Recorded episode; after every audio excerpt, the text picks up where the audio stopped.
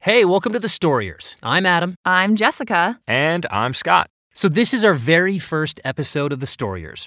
And The Storyers is a place where kids get to write the stories. And we, as professional actors, writers, directors, composers, and sound designers, get to bring them to life. And if you're a storier between fourth grade and eighth grade and would like to submit a story, you can get all the information and tips on story writing at storierspodcast.com. That's S T O R I E R S podcast.com. Hi, my name is Indiana Rustagini. I'm in fifth grade. This is A Few Too Many.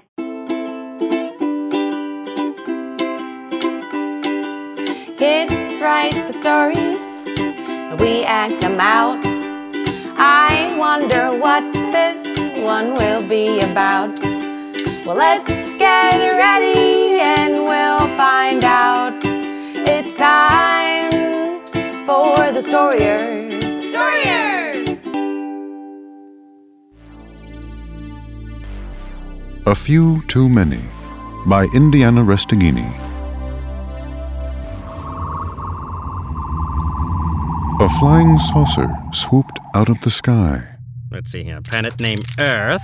Inhabitants are called vampires. Hmm. Soon they will be mine. It was broad daylight, so nobody looked up because nobody was outside. Everybody was at home sleeping in their identical black and brown striped coffins. Uh, i- is, is this thing on? Hello? Hello? Oh, yes, it is. Uh, people of Earth, I have come to zap you to ashes. The voice boomed over the loudspeaker of the ship. Nothing happened.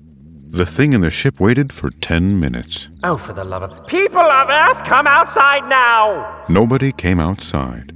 Another minute went by. Then someone stuck their head out of the window.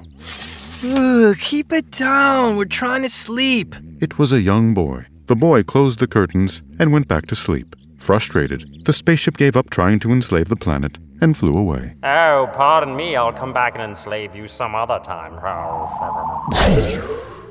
Later that evening, Mrs. Wixler called from downstairs. Sam, Eugenia, come downstairs. Sam and Eugenia Wixler were brother and sister. Sam opened his door and pushed Eugenia out of the way as they raced down the stairs for breakfast. Hey! Mom, guess what I saw last day? What, Sam? Mrs. Wixler asked. Yeah, what? Added Eugenia. Aliens in a flying saucer. You did not. Looks like Big Brother had another mental breakdown. Let's take him to the therapist as soon as possible. Oh, shut up. The only reason you like going there is because you get to play video games in the waiting area. And when we leave, you whine because you say that I was in there for such a short time. Do not. Do so. Do not. Do so. Sit down and eat your breakfast. Breakfast this evening was squirrel, their least favorite. After breakfast, they both trudged to the door. Sam pushed Eugenia into the door. Ow. As they stepped outside, two people jumped out at them from the bushes with clown masks on. Ah! Ah! It was their best friends, Craig, dressed in his usual rags, It's just us. and Bunsen, in his flashy black tux. hey, dudes. Ah, what's up, guys? Hey, guess what? I saw a flying saucer last day. Craig and Bunsen stopped laughing. They looked at each other, then at Sam. They opened up their mouths really wide, showing off their bloody sharp fangs. Then they went wide eyed. Their eyes started to water, and suddenly they chuckled. Us too. Really? Totally. Then uh, I'm not going crazy. In your face, Eugenia. you were wrong and I was right. You were wrong and I was right. You were wrong and I was You right. all must be drinking roadkill for dinner. Then suddenly the sky opened up, and a saucer appeared out of the rift in space. Aha! My first victims of Earth, and they always come out at night. My name is Few Winddigger. See, Eugenia? That's the spaceship I was talking about uh, with the alien that woke me up in the middle of the day. But before Sam could say anything else about how he was right and Eugenia was wrong, a large noise came from the ship. A bluish light came from out of the nozzle at the bottom of the ship, and it was heading straight for the kids. They all jumped out of the way just in time. It hit the ground and left a giant black burn mark right in the grass. Mrs. Wixler stepped out of the house, already dressed for work, and Mr. Wixler stuck his head out of the window atop the house. He was still in his pajamas with a huge head of bedhead. Watch where you're pointing that laser. Wait, a laser? Ah! Another flash of blue light came from the nozzle and hit all four kids at once. After the smoke cleared, there was a pile of ashes where every kid once was. Eureka! It works! No, my babies! And my friends' babies! She leapt into the pile of ashes, shoving handfuls into her purse. After all the ashes were picked up, the purse started to get heavier and expand. Suddenly, it ripped all the way open, and there were four kids sitting on the ground in a pile. You tried to kill us! What? It didn't work? The alien had never tested his weapon before. So test number one was a failure, eh? Oh, let me jot this down. Apparently, laser does not work on monsters.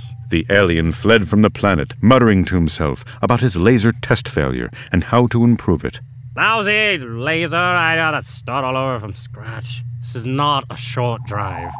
The kids walked to school together, talking about what just happened. That was so cool! I didn't think it was cool. I thought it was scary we survived a laser blast from an alien spaceship. That can mean we're immortal. Finally, the kids arrived at school. Sam was good at art. Guys, check out this still life. Eugenia was good at math. The square root of 9 is 3. Bunsen was good at science. Did you know E equals MC squared? And Craig was good at social studies. I'm good at social studies. They were all bad at writing and reading and spelling. What does that sign say? Yeah, seriously, what does it say? I think it starts with an R. As they left the building, the alien spaceship swooped back down out of the tear in the sky.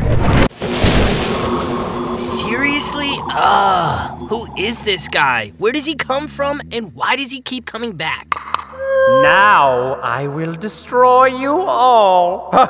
Oh, I tested my weapon. You will all die today. Few Windiggers started zapping random people.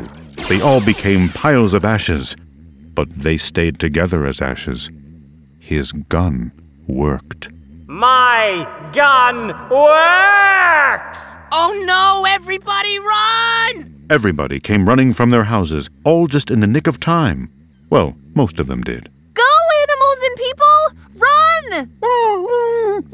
A vamp dog came up to the kids, whining. The laser had zapped his tail clean off, and there were rips in his vampire cape. Now this has gone. Too far! Charge! They ran at the spaceship, dodging lasers all around.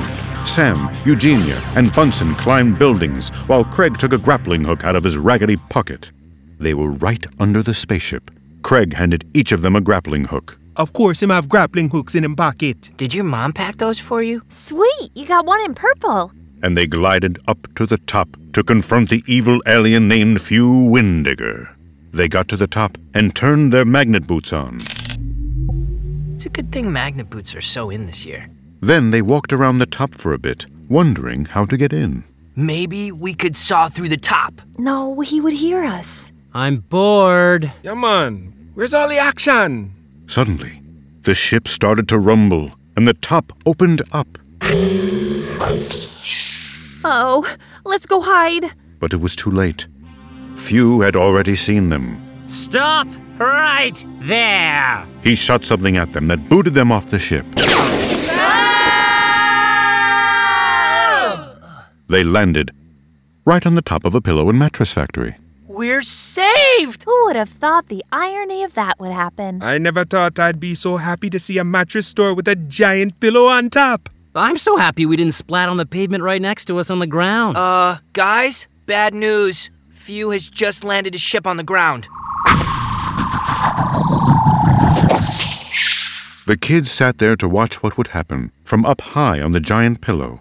Few stepped out of his ship.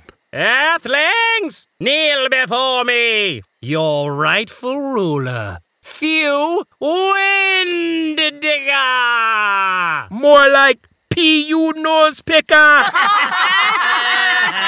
Wait, what? That's not what I said at all!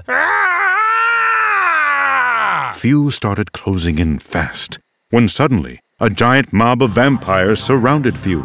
Uh, wait, wait, wait. Maybe we could talk this over, like civilized people. Yeah!